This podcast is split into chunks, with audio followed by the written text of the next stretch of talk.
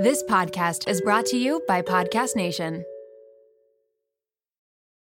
This episode is brought to you by Paramount Plus. Get in, loser! Mean Girls is now streaming on Paramount Plus. Join Cady Heron as she meets the plastics in Tina Fey's new twist on the modern classic. Get ready for more of the rumors, backstabbing, and jokes you loved from the original movie with some fetch surprises. Rated PG 13. Wear pink and head to ParamountPlus.com to try it free. Ah, mmm. The first taste of rare bourbon you finally got your hands on. That's nice. At Caskers.com, we make this experience easy. Caskers is a one stop spirit curator with an impressive selection of exclusive, sought after, rare, and household names in the realm of premium spirits and champagne. Discover the top flavors of the year now by going to Caskers.com and using code WELCOME10 for $10 off your first purchase. Get $10 off your first purchase with code WELCOME10 at Caskers.com.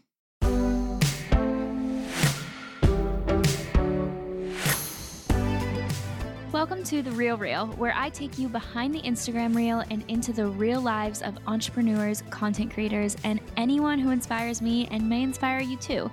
I'm your host, Natalie Barbu, and let's get into it. I believe in this philosophy that states leap and the net will catch you. When you are on purpose, when you are following your heart, when you are in service, you really have a deeper mission than, oh, I just want to be an entrepreneur and make my own schedule and make more money. But like, you're like, no, I want to create this thing because I genuinely believe it's going to help the world, no matter how big or small. And you follow that. That is to me step one. Like if you you're setting yourself up for for opportunities and success when you are orienting to that place. Hello, hello, hello. Welcome back to the Real Reel podcast. I'm your host, Natalie Barbu, and I'm coming to you from Lake Worth, Florida. I'm actually at Keon's house right now recording this intro. I would love to do an episode with Keon one day, so let me know if you want to see one of those or if you want to listen to one of those. I've done one or two with him before, but I kind of want to do another one. Make it a little more fun, make it a little juicy. I don't know. That's that's what I'm thinking though. That got got my wheels turning and that's what I I think I want to do. But anyways, it is already over halfway done like uh, we're over halfway done with December. I am not okay. What? Like I vividly remember this year. I vividly remember, you know, even moving to Miami in April feels like it was like a month ago and and it's already the end of the year. It's already 2022. I feel like ever since COVID hit in March of 2020, I've kind of been stuck in that mode. And it just feels like the fact that it's already 2022, like two years post 2020, is just absolutely mind blowing to me. So I cannot believe that it's almost the new year, but before it's the new year, it's actually the holiday season. And I love the holidays. But one thing that I really want to change about myself is that I don't have many holiday traditions. I did not decorate my apartment at all this year. I bought like a, a candle that smells like a tree, even though I didn't even put up a tree this year and I haven't lit the candle yet. And the holidays are like leaving pretty soon. Like they're they're ending soon. So who knows when I'll light that candle. But I wish that I did more like traditions and stuff, but I guess when you live alone it's really hard to do. And my thought process is that I don't want to spend all this money on holiday furniture or holiday decor because one, I don't really have that much storage, and two, it's just expensive for something that's like a month. But I I definitely want to start like you know, at least putting a tree up, maybe a few little decorations. Like at my family's house, we do that. We have like a bunch of Christmas decor and all of that stuff. And, you know, we've had them for years and years and years. But for when you live alone, I'm like, is it worth is it worth it but i definitely don't feel in like the holiday spirit i mean currently as i'm filming this or as i'm recording this intro it's 80 degrees outside i'm wearing a short sleeve dress it's beautiful. I might go to the beach later. Like it doesn't feel like the holidays at all. And then also to top it off, I don't have anything in my apartment that looks like the holidays. Like I just I wish I even I just should have put a tree up. I should have put the tree up. At least that's something that I, I wish I did. I was going to go Christmas tree shopping here in Miami, but it's funny because, like, in North Carolina, we don't really have like Christmas tree farms, at least in Charlotte, I should say. In North Carolina, there is, but in Charlotte, there isn't. But in Miami, it's even more like weird to see Christmas tree parking lots, really, is what it is. It's like on the side of a parking lot and a bunch of trees that you can go and pick up. But I did want to do a real tree because I feel like then, you know, you don't have to you don't have to store it. Like if you have a fake tree, you have to store it. And I really don't have that much storage in my apartment. So I was like, okay, maybe I'll do a fake tree this year or a real tree this year. But I just never got around to it. And now eh, Christmas is next week and I'm just like, is it is it worth it? Like, I don't know. I don't know if it's worth it. Um, and also, speaking of Christmas, I have not bought a single gift for anyone. Actually, I did buy one gift. I bought one gift for my sister during Black Friday, and then everyone else I have not bought a single gift for. I don't know what to get anyone. I have no clue. Like, I have absolutely no clue what to get a single person. And that's just an issue. So I don't, I'm like, are things going to get here in time? So I think I might have to go to the mall and go shopping or something like that because I just like, I'm, I'm so bad at gift giving. It's not good.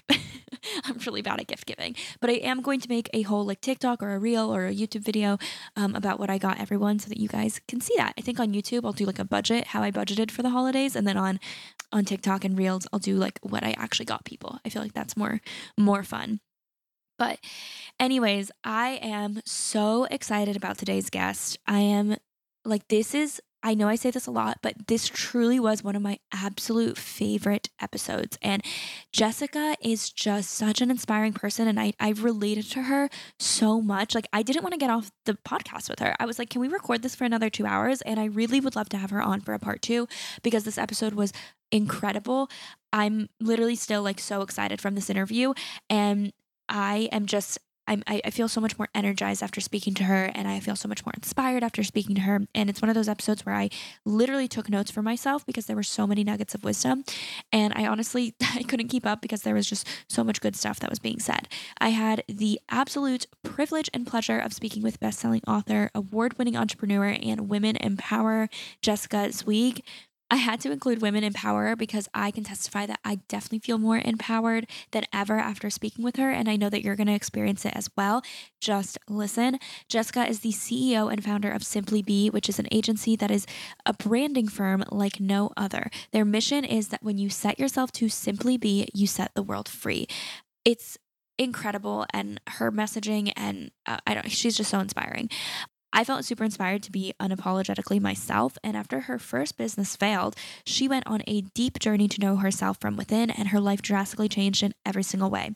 She found herself financially abundant, rid of toxic relationships, and in true alignment. We unpack a lot in this episode, including hustle culture, living authentically, and clarity through stillness. And this truly is one of the most memorable conversations I've ever had in my life. And I think you'll quickly hear why as this episode unfolds in such a magical way.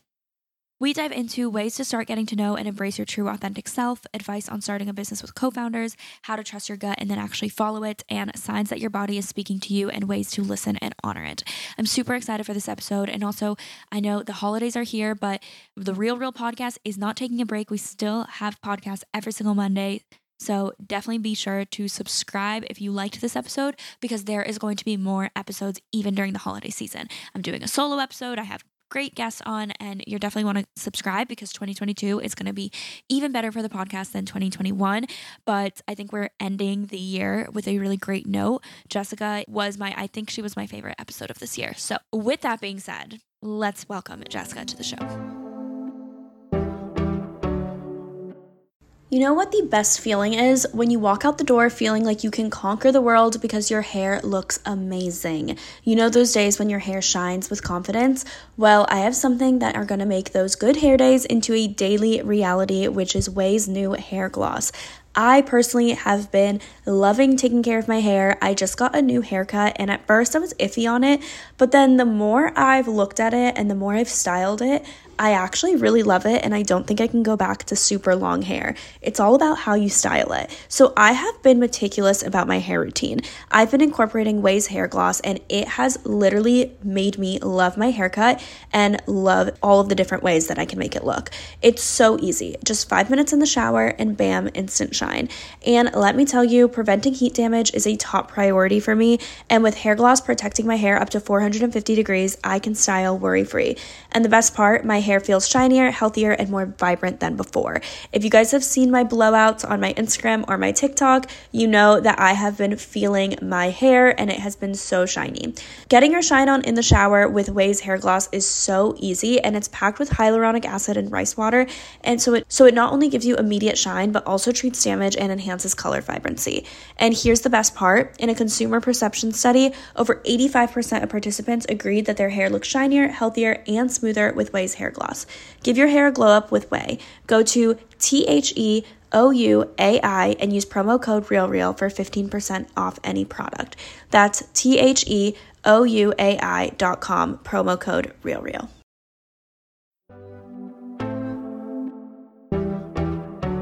Well, hi, Jessica. Thank you so much for being on my podcast.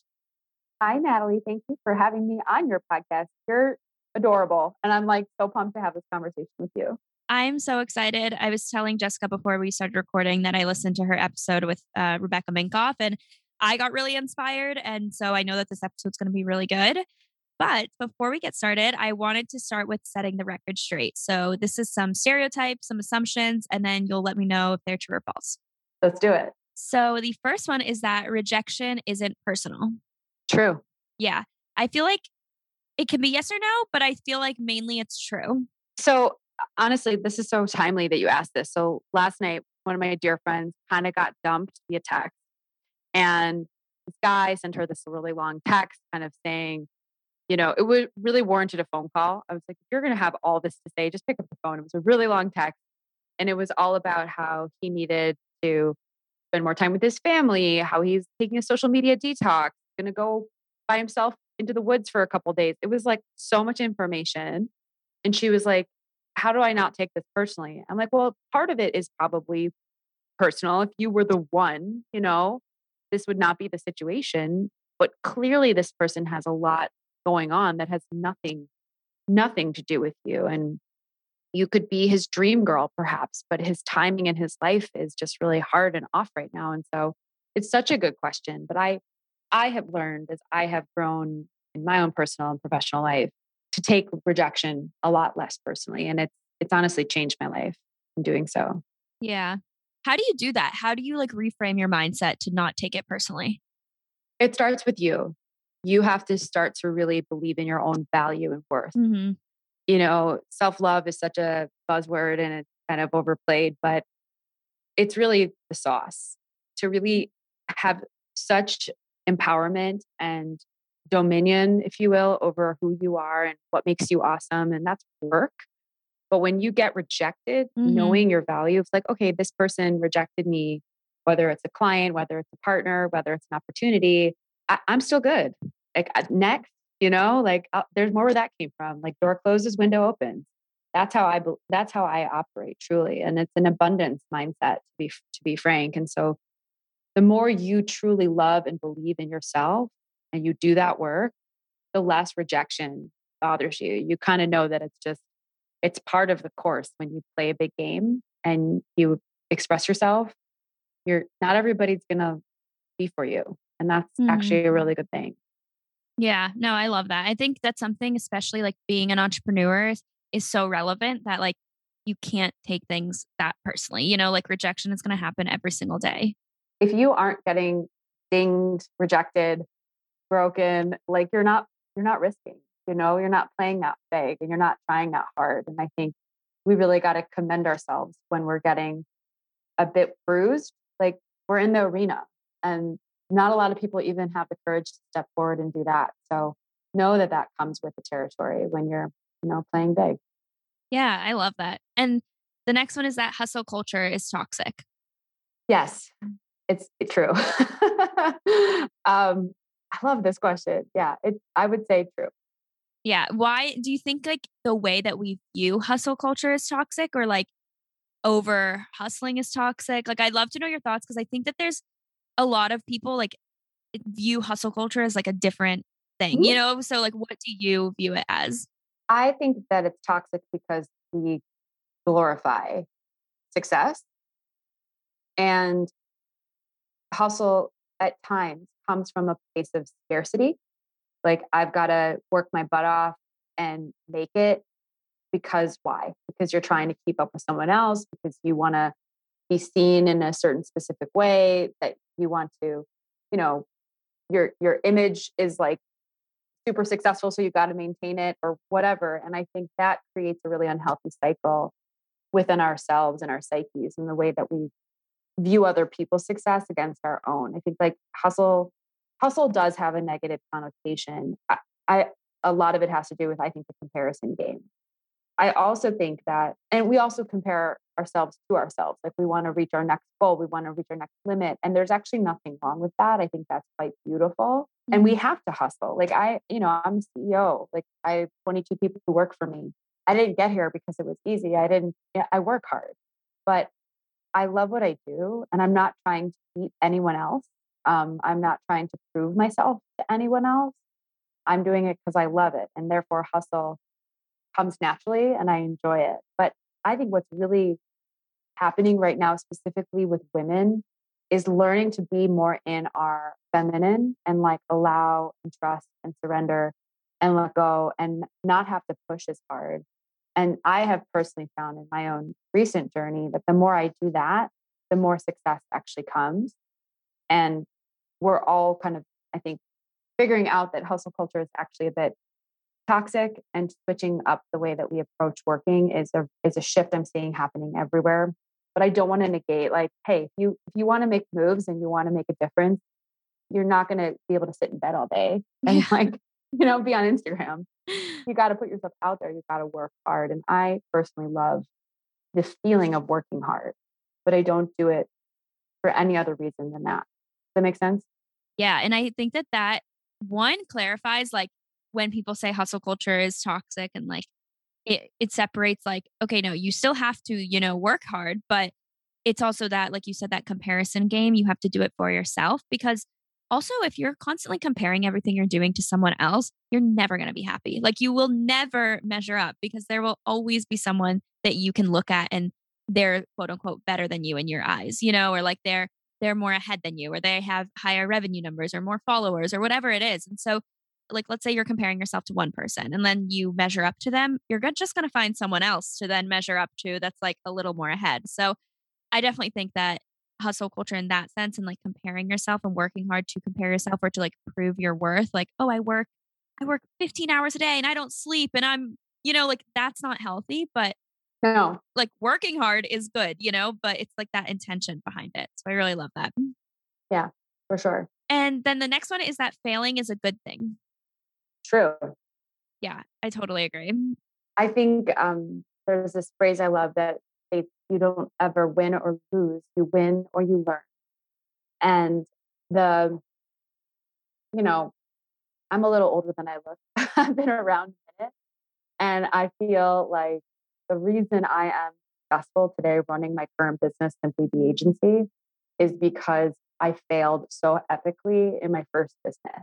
Now, I'm not saying fail epically. Like there's a, a an expression from Silicon Valley that's like fail small, fail often, or something like that.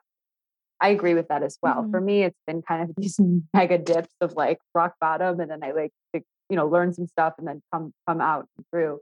No one lives their life in a straight line. It's not even a roller coaster. It's a squiggle. It like goes all over the place. And if you can really stop, drop in, and like really assess and take responsibility and do the work slow down a bit to really integrate what you learned from those failures versus just moving on to the next and having an unconsciousness around like, oh, that sucked. Moving on. That failure is a gift. It it it makes you, it shapes you, mm it ideally transforms you. And who we are becomes more authentic, I believe, the more we kind of go through those squiggles. And I wouldn't take back anything. Like all the failures, all of the hard rock bottoms, like broken heart, no money in my bank account, like physically sick, depressed, anxious, out of alignment, like toxic mm-hmm. female friendships. Like I've had, I've been through a lot and I am who I am today because of all of those circumstances. And so failure is, is a good thing. Yeah. It really, really is. You don't feel it in the moment, but it, you, you ultimately see it in hindsight. That's the thing. Like even with me, I've Uh, whenever I look back and people are like, oh, like, what are some regrets that you have? I'm like, I honestly don't have any regrets. And that's not like a cheesy saying, like, oh, no regret, like, whatever. But yeah, I've made mistakes. Like, I've definitely made a lot of mistakes. I've definitely failed a lot. I've, but like, everything that I've done has led me to where I am today. So I can't regret it because that shaped me, you know? So, like, I've learned from it and I've definitely made yeah. my fair share of mistakes and, you know, things I wouldn't necessarily do again, but I'm I'm not like I wouldn't take them back if I could either. So I think that's always a good way to look at it. Even if in the moment it feels like, oh my God, I wish I wasn't, you know, I wish this didn't happen or like this is the worst thing ever. Like at the end, like it, you look back and it actually is something that is becomes a good thing. Absolutely. Absolutely. Yeah. And and I mean, you are so authentic. Like you're such an authentic person online. And I know oh. that you really embody that and you know preach it to your clients as well. But have you always been that way? Has like authenticity come naturally to you? Great question. Um, I believe that we ultimately become the teachers of what we are the students of. So I can't really get on my platform and talk about authenticity the way I do unless I know what it was like to live super inauthentically, right? Mm-hmm. And so it hasn't always been like this. Like I was Cliff's Notes never cool. High school, middle school was bullied, like never the cool girl, had very low self esteem. Went into college kind of with that same energy, graduated as a working actress, low self esteem still, went into a real competitive industry where it's all about what you look like and, and what and, and pretty much nothing else. Dated really controlling possessive men who made me feel really small and then i went into business in my 20s late 20s with a business partner and ran this big business that ended up you know failing. Like there were all of these moments in my early 20s and late 20s even and into even my early 30s where i was really not in alignment with like who i was truly meant to be. And it it it took me breaking down. It took me really reaching a rock bottom for me to look at my life and to look at myself in a radically honest capacity. And it was in that transition point that I was really able to take responsibility for who I wanted to be and who I was who I was being that wasn't really who I who who I I didn't want to be that version of myself anymore. And and I started taking this deep, deep, deep journey to know myself within. Like I hired the coaches, I hired the healers, I hired the therapists, I hired the astrologers. I read all the books. I started meditating like i started journaling more i got into you know yoga solo travel like i really started to take on that spiritual path to be frank and over the course of you know the last decade i have really come to find who i really am on my own terms. And when i really clicked into that and got back in alignment in fact i don't know if i ever really was totally in alignment but like truly in alignment with my purpose and my gifts and you know, my own magic, like no apologies, like unapologetic expression of who I am. My whole life changed.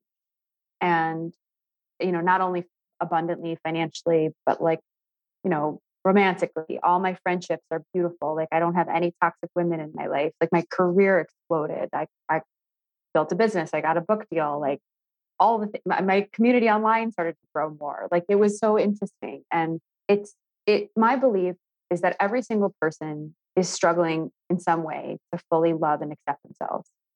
We just, we all are. We all have our own fears around being seen and being known for who we truly are. But the crux of that is that everyone, everyone feels that way. You're not alone in that. And so when you start to really open up and share the truth of who you mm-hmm. are, it immediately dissolves these falsified barriers that we have that we're, we're different. And that's so needed right now. Like that's medicine for people. And so my conversation around authenticity is yes for you to help empower you to change your life because there's no better way to live than unapologetically authentic. But what it also does is it helps other people. It creates bridges. It inspires people. It gives people permission slips. It creates real relationships and connections, and that expands your life. So, long answer is no. I haven't always been this way, but um, you know, I'm grateful for that because I don't think I'd be here without that, But those chapters. Yeah. And you have to, I mean, that's also a way for you to relate to others in that sense of like, I've mm-hmm. been there. Like that was where I was at one point, and now I'm living this authentic life and I'm living unapologetically as myself. And so for people that feel kind of how you were back then, like when feeling very small and feeling like, you know, they don't really know themselves or they don't love themselves, what are some things that you recommend for people Mm-hmm. to like start living that authentic life and like really getting to know themselves? Because I know you said that you kind of went on the spiritual journey, you tried everything. So there must have been things that worked and didn't work during your experimenting. So Yeah. what are things that you think like really, really helped you? So slowing down helped me. Um, getting still with myself. You know, people hear the word meditation and whether it's, you know, for you or you're you're doing it already or not, like there's a bunch of stigmas around that. For me, it's just it's just sitting still, like being quiet. Doesn't necessarily mean like losing my consciousness and chanting a mantra. It's just being alone with myself, with my own thoughts. And when you do that, you start to sort of hear things, you start to see things differently and provide it provides you clarity essentially. And so practical step number one is like get still. And I would look at your life maybe in a in a series of quadrants, like your friendships, your partner, your career, your relationship with your body, your relationship with your online community, whatever it might be. Like you only know the own quadrants of your life. And really be with each and every one of those sections of your life. And how did you feel in your gut? Like I would feel so anxious every single time I would go to work. Like I would feel like nauseous and angry and t- like in my body. You know, there are things that are going to really light you up and like make you feel like, okay, this is this is working. And then there are things that your body never lies. Like that was one of the things that I really had to learn was my body Mhm. was constantly talking to me and I was constantly ignoring it because I never slowed down. I was running so hard, so fast. Talk about culture. I did that for a really long time in my career. And it ended up catching up with me. I got really sick.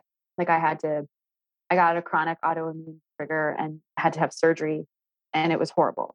And that was really the kind of breaking point of my journey into authenticity. I'm not recommending anyone listening to do that. Um, slow down. That's just number one. Really look at your life. How how does it feel in your body when you think and consider these these things that and people that are in your life? I hired a coach. Um, I'm not a coach. I'm not saying like you know this isn't promoting that space per se, but it really did work for me. I couldn't do it alone. I had to. I made massive life changes. I left my business. I cut out certain friendships. I changed my my diet. Like I I changed my relationship to alcohol. Like I everything in my life shifted. And I needed someone to hold my hand through that and, and keep me accountable. So don't don't do it alone if you can afford to hire a coach. I, you know, I definitely would recommend that. Pay attention to what you're feeding your brain. Like we, you know, we think about the podcasts that we listen to, the books that we read, the accounts we Mhm. follow.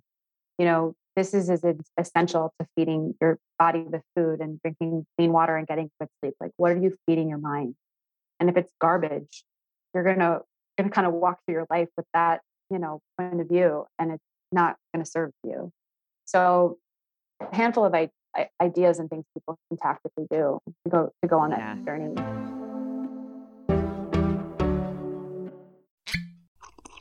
Ah, mmm. The first taste of rare bourbon you finally got your hands on. That's nice. At Caskers.com, we make this experience easy. Caskers is a one stop spirit curator with an impressive selection of exclusive, sought after, rare, and household names in the realm of premium spirits and champagne. Discover the top flavors of the year now by going to Caskers.com and using code WELCOME10 for $10 off your first purchase. Get $10 off your first purchase with code WELCOME10 at Caskers.com. Yeah, I love what you said about that your body never lies also because I think so many times we ignore that feeling and we're like, no, okay, like like you might have like a bad feeling about something or like going into business with someone or starting something or taking a job and and you just ignore it because you're like, no, like that's that no, never mind. Like my head is telling me something else, but like you're I like always trust my gut. And I think that that's something, well, I should always trust my gut. My gut never lies. Whenever I don't trust my gut, I regret it.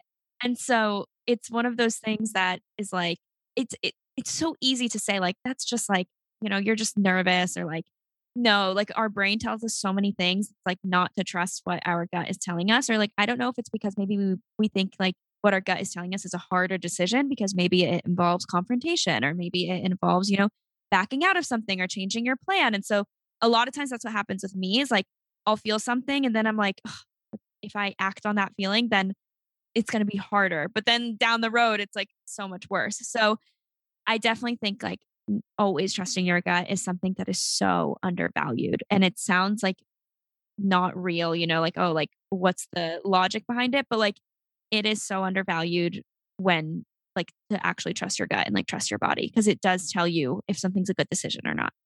You bring up such a good point. I mean, I, I really want to click into this because it's one thing to say, trust your gut, it never lies, which is true. Following your gut mm-hmm.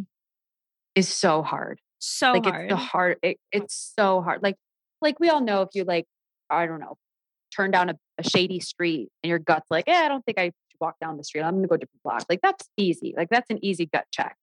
But when it's like, like breaking up with a friend or choosing to quit a job or, you know, saying no to a huge opportunity, that that's the real hard work. And I just really want to call that out because mm-hmm. I think it's one thing to say it and it's another thing to do it. And when you do it, like I ran a business for seven years.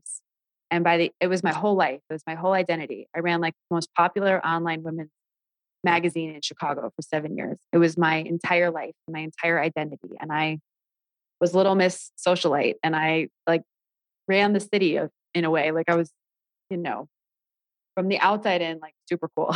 Yeah. and, and I was miserable. I was miserable. And I ended up walking away, completely walking away because my gut told me to.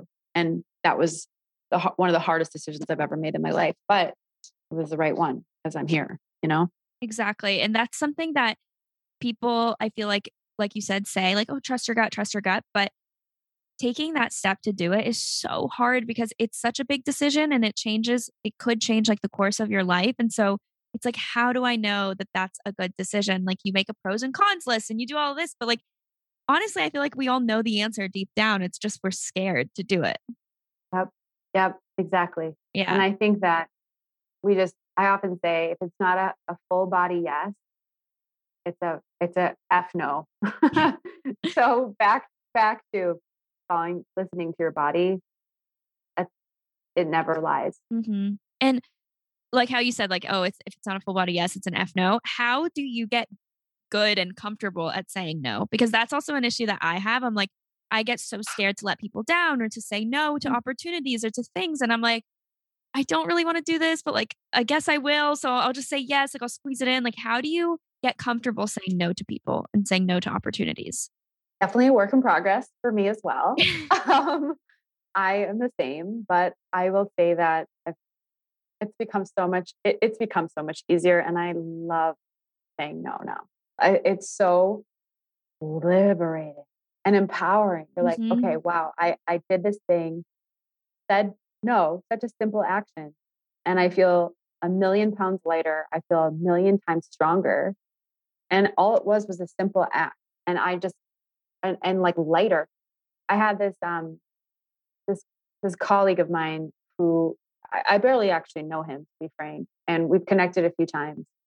And he's a perfectly, perfectly nice guy and you know he's got a podcast i've got a podcast like we've been you know friendly and um you know he he sent me a message the other day he's like hey can we can we take a zoom and like talk about how we can support each other and it's october and i am committed till january like i have so much travel i have so much going on in my my schedule then there's the holidays i'm also travel like there's so much i am at capacity and the thought of squeezing in a zoom call to just kind of talk shop with anybody, not him. It wasn't personal. Just added, it made me feel so heavy. Mm-hmm. So I I got the text and I, I, kind of ignored it. And then he followed up with me like a week later. He's like, "Hey, do you want to want to get on a Zoom?" And I would I was just honest. What I did was I said, "The truth. I'm I'm committed to the end of the year. We can connect in January of 2022, or I'm happy to connect you to my co-founder at Simply Be, if you want to talk shop about working together, like she's amazing and would like be happy to talk opportunities. And he wrote back and was like, I'll wait till 2022. And he was he was super cool and he totally got it. I gave him options. And it was over. Like I, I and it had been weighing and lingering on my shoulders for a week or two, feeling like an asshole. When really, I wasn't doing anything wrong. When someone puts you in a position of feeling like, oh, my request is now your responsibility, it doesn't feel good. And so by drawing that boundary and saying no, it, and it was hard. Like I went around my office and I asked a couple of my colleagues, like, how do I respond to this? I'm so nervous to say no to this perfectly innocent request. And I felt a million times later when it was over. I mean, so tangible example of saying no, but you you know you can you can yeah. do it. it's, it's, possible. It's definitely something I've been practicing more lately. Like I've been saying no to a few more things, and it does feel really good. Like it's like oh, like a breath of relief. You know, it's like oh my god, like thank thank God I said yeah. no to that because I, I would have been stressed saying yes to it. So I think it's just doing a lot of kind of like gut checks, body checks. You know, making sure okay, how do I really feel about this? Like, not is this a good opportunity or do I need to be nice or do I owe someone something? It's like, how do I actually feel? Like, am I excited for this? Is, is this a good decision? Do I feel like I actually want to do this? You know, and I think that's something that I've been leaning more into is like those feelings because that's been helping me say no more. But it's definitely a work in progress for me because I would like to say no to a lot more things. I think that's been like my New Year's resolution for the past like three years say no to more things. Let's keep going. I'm into it. Like I'm I'm with you, girl. It's no, it it is a really hard thing because life just feels like it keeps getting busier. We have more stimulation, the more, you know, you've an amazing podcast, amazing YouTube, like the more you kind of grow, the more opportunity comes. Like it's it's called the burden of opportunity. It's a good thing and it's a negative. And you don't want your life to slow down. You don't want to like go live in the woods and not talk to anybody. Like you you want there to be an abundance of of joy and fulfillment and opportunities and that's sort of the double-edged sword when you when you do grow you have to become that much more discerning and really protecting your time and your energy and it's something that i've i've had to build for myself too. Right and i know that you've talked also about failure in the past and how your company um, had ended up failing the your first business. Can you talk a little bit more about that? Like what did what did that failure look like? Like it wasn't yeah it had to shut down it wasn't fulfilling like what does that what did that look like? So i started my first business when i was 26 years old with no business background. I went to school for theater i got a degree in acting. I auditioned and waited tables for five years almost out of school. And then i came up with this business idea with a business partner a girl i had been friends with for three months and we became business partners.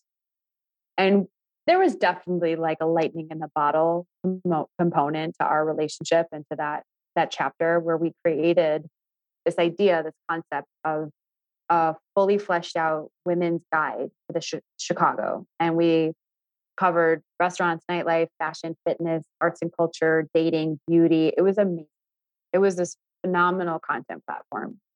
And we amassed a huge audience. We had 150000 readers all local all organic. We worked with I would say over a hundred brands as our clients, like Nike, Bloomingdale's, Lululemon, Coca Cola, Miller Coors, like the biggest Fortune 500 brands were our clients. And they, you know, loved our model because we had this massive online audience and we had, we would do events every single month. So activation. So I was hosting like dinner parties and cocktail events and fashion shows and boat parties like every single month for seven years. Like it was on the outside in, was the hippest, coolest place to work. It was everyone knew who we were in Chicago, at least if you were a woman, and um, you know, critically very successful. But back to the fact that I had known that girl for three months and I had never run a business before, never crunched a P&L, didn't know how to be a manager. Like I made so many mistakes like on the job.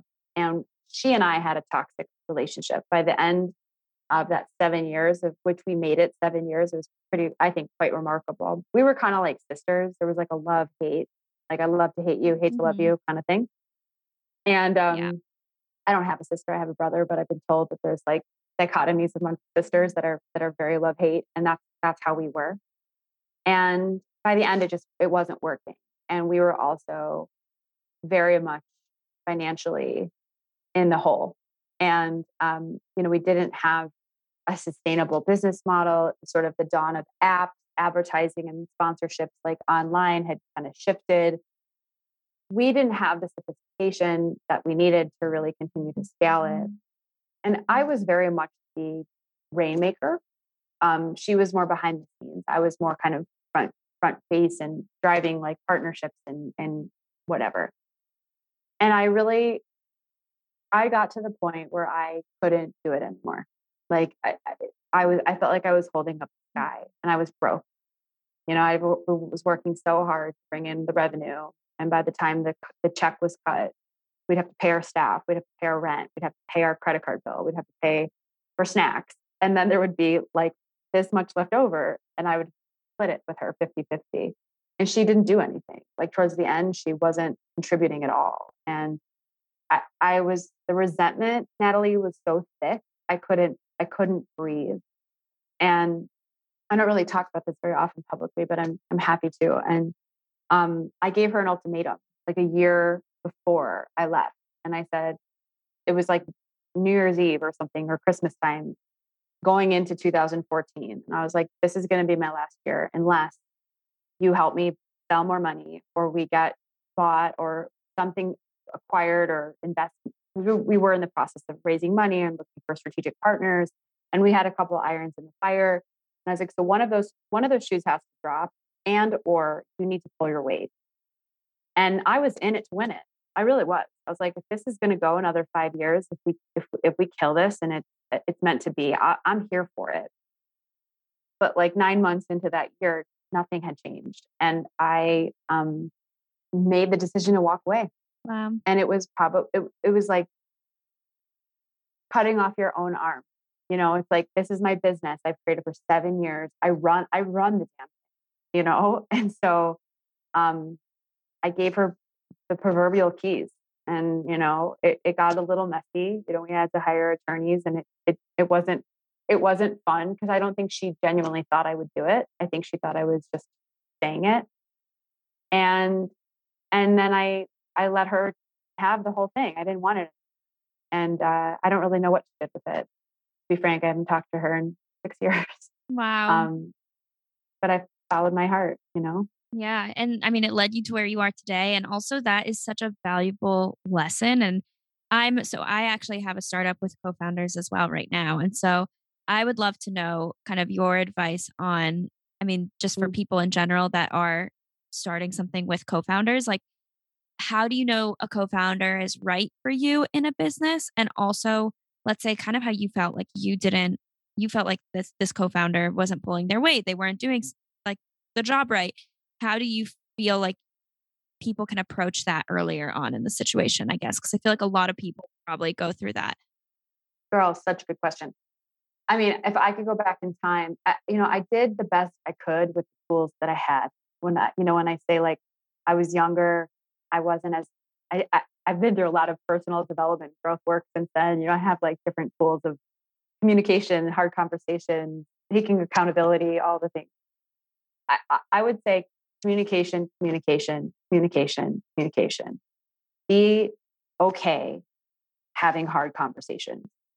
Speak your truth early on. Mm-hmm. Say how you really feel. Set your own standards of what you expect. You know, and and understanding too that people have different communication styles. Like I would, when things would happen, I'd want to, I'd want to hash it out in real time. And she needed days to process it.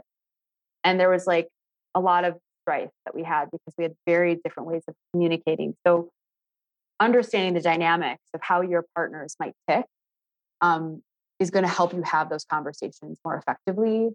I think accountability, like one of the things that I I could sit here and I don't anymore, but I did for a while, like point my finger and say it was all her fault. But there's that expression when you point one finger at someone else, you have three pointing back at yourself. And so the work of really owning your side of the street like what you're potentially not doing or what you could be doing better or how you might be triggering that other partner and being able to like own it as uncomfortable as it is, it creates a more a, a space for authenticity. You know, it creates like a, a trust in in the relationship that you can you can both go there and it's not just going to be an attack but it's going to be a, a, true conversation with a goal to like meet in the middle and find a solution I also think too, take your time going into business with people. Like I think we all get excited of like, oh, I love this person. We have the same vision, but like their working style, their their motivation style, like not everybody has that like fire and hunger in their belly. Um, is another thing. And then also the last thing I'll say is just really being super clear on roles. Like she kind of wanted to be more face like, but it wasn't a genius zone for her. But she, because when I would get opportunities, like she would resent me for them. And, um, you know, now I have co-founder. I do have two co-founders, Simply Be, that helped me start the business. They were my first and second hire, and we all have such distinct roles and desires. You know, like there's no, there's no wanting a piece of what anyone else is doing. And I think that that creates just such safety and equanimity in the relationship for the business to thrive because everyone needs to bring their own unique gifts to the table. And when you're comparing kind of what anyone else is doing to what you're supposed to be doing, it can get really, it can get really toxic. So um, I don't know if that was helpful, but there's I I could write a book about it, I think. you should. I think you should because this I'm literally like taking so many mental notes and like also feeling very very inspired as well even just with this conversation, but I think it helps a lot of people because entrepreneurship is incredibly glamorized on social media. Like uh-huh. it looks like the best thing ever and don't get me wrong, like I think it is so fulfilling and I would never do anything else, but it is not glamorous. Like it is honestly, I think, the opposite of glamorous. like, I, it's so hard. It is like the hardest thing I think anyone can ever do. And so, even the fact that like people are getting into it and starting something, I think is very admirable. But there's a lot to obviously like learn from people who have like been there, done that. And you know you're going to learn along the way as well like i think that there's no such thing as like an entrepreneur that hasn't failed a couple of times like i don't think there's there's one out there i don't I mean, if you're not failing, you're not and you're not doing it right. like you're not you're not like I was saying, you're not playing that big. You're not in the arena. Exactly. Exactly. And I also wanted to ask you for someone who is, let's say, wanting to start a business or wanting to wanting to start a brand, but they're just like don't know how or they're scared or they don't know how to take that leap. Like you're someone who obviously you said you didn't have a business background, but you took that leap and started it. And then when that one didn't work out, you even went and started another one. Like that's something that a lot of people are very very scared to do so what's your advice on to those people that like want to start something but they just like don't know how or they're kind of like scared of doing it i mean you're talking to uh, my risk tolerance is extremely high. So um, that's kind of what uh, entrepreneurs need to kind of have. I believe in this philosophy that states leap and the net will catch you. When you are on purpose when you are following your heart, when you are in service, when you really have a deeper mission than, oh, I just want to be an entrepreneur and make my own schedule and make more money. But like, you're like, no, I want to create this thing because I genuinely believe it's going to help the world, no matter how big or small. And you follow that. That is to me step one. Like if you you're setting yourself up for for opportunities and success when you are orienting to that place. The second is Surround yourself with people who are smarter than you. Create a board, find mentors, join mastermind groups with other women who are maybe in your industry at your same stage. Create as much education for yourself, find books, take courses. Like you have to apply yourself and know that you don't know it all and stay super humble. Like I never, even at the stage in my career, I always say I hate being the smartest person in the room. I, I, I don't, I don't like that feeling. And so keep yourself humble and always be learning and be a student to entrepreneurship as you build your business. I also think that, like, I see a lot of entrepreneurs think that they can like conquer the world and you only have so many hours in the day and you have more weaknesses than you have strengths. um, so know your strengths, lean into them, own them, be proud of them, but also outsource your weaknesses. Like identify whether it's an assistant, whether it's uh, you know a team in time. I really truly believe in the power of outsourcing my weaknesses and putting people in seats that do the things that I'm either not good at or hate to do. Um, that'll help you scale. And I just think that you have to two more things. A money makes business. like our business makes money, I should say, or both. Like it's not a it's not a Mm-hmm. business unless it's making money. It's a it's a it's a hobby. And so be be give yourself a timeline, Right. you know, give yourself some goals. Like, you know, how how much money do you need to sustain your life, but also to really effectively grow a company so that you can continue to scale it and, you know, be in your zone zone of genius as as you build your as you build your business. And and be so look at your P&L. Like crunch a budget, know how much money you want to make, know how much money you need to spend, make the money you want to make. That is like 101, which you you'd think I'd, you know, would have gone into my first company with that in mind, but I didn't. And I learned the hard way. Um, and the last thing I'll say is just really just don't listen to the haters or, you know, stay humble, yes, but trust your gut, back to what we were saying earlier, and really follow your own path. Mhm. If you're meant to be an entrepreneur, like you'll figure it out. Yeah. I mean, this episode has had so many like nuggets of wisdom. So I'm so excited for it to be released because it's probably one of my favorite ones that I've recorded. And I never, I don't really don't say that often. So this That is means such, everything to me. Yeah. You're so sweet. I love No. your show. You've got such an amazing show. Thank you. Thank you. No, I just think it's so things that people need to hear. And I feel like deep down, we all like know this, but it's so hard to act on it. And you just need that push from someone else. So I think that this is going to inspire so many people. I think it's like so, so, so helpful. And I feel like I, we need a part two because I didn't even get like half the questions I wanted to ask because I wanted to talk about like Anytime. your agency and your book and all of this. And so, you know what? We'll just have to have you back on in the future. You know what though? I've been I've been talking about my book and my agency all year. My book came out this year, so I've been on like this podcast tour saying kind of a lot of the same things. And so this was awesome. Like I'm glad we went this direction, and, and I would love to have to come back, have me back anytime. But this was meant to be. This was great. Awesome. And before we go, I also wanted to ask you I have a segment that I ask a lot of guests at the end of every episode. It's like, what's your feels over reels this week? So it's anything you're feeling grateful for this week, any any just like feelings that you want to reflect on uh, and share. I speaking of my agency, I have 22 full-time employees. I built this thing from zero five years ago, and I walk through my office and I look at my team, and I just I'm more on my business than I'm in my business than I've ever been, and I'm really grateful for the passion and the talent. I, I, I have the best team I've ever had in this whole journey right now. And I know this is gonna sound really cliche, but I'm really grateful for my dogs. Like, Oh, that's I- not cliche at all. Like my dog, I've been traveling so much lately for work. And so when I'm home, I, I just want to be with them. Like they're my happy place.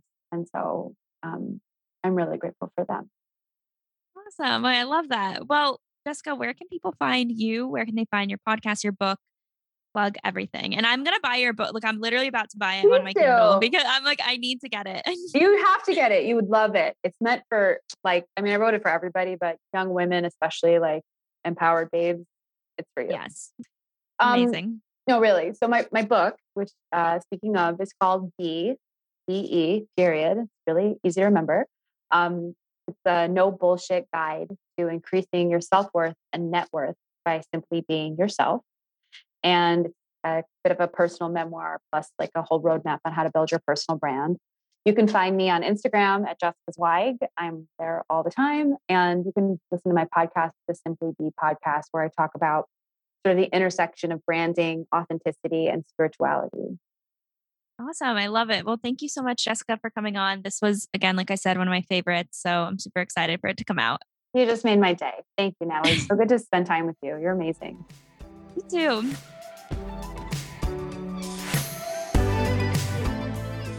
Thanks for listening to this week's episode of The Real Reel. I hope that you enjoyed, and don't forget to rate, review, follow, or subscribe on your favorite podcast app. You can follow me personally on Instagram at Natalie Barbu and the podcast at The Real Reel Podcast. I'll see you next Monday.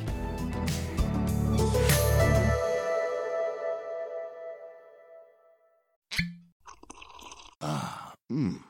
The first taste of rare bourbon you finally got your hands on. That's nice. At Caskers.com, we make this experience easy. Caskers is a one stop spirit curator with an impressive selection of exclusive, sought after, rare, and household names in the realm of premium spirits and champagne.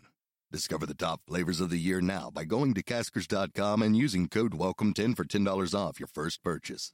Get $10 off your first purchase with code WELCOME10 at caskers.com.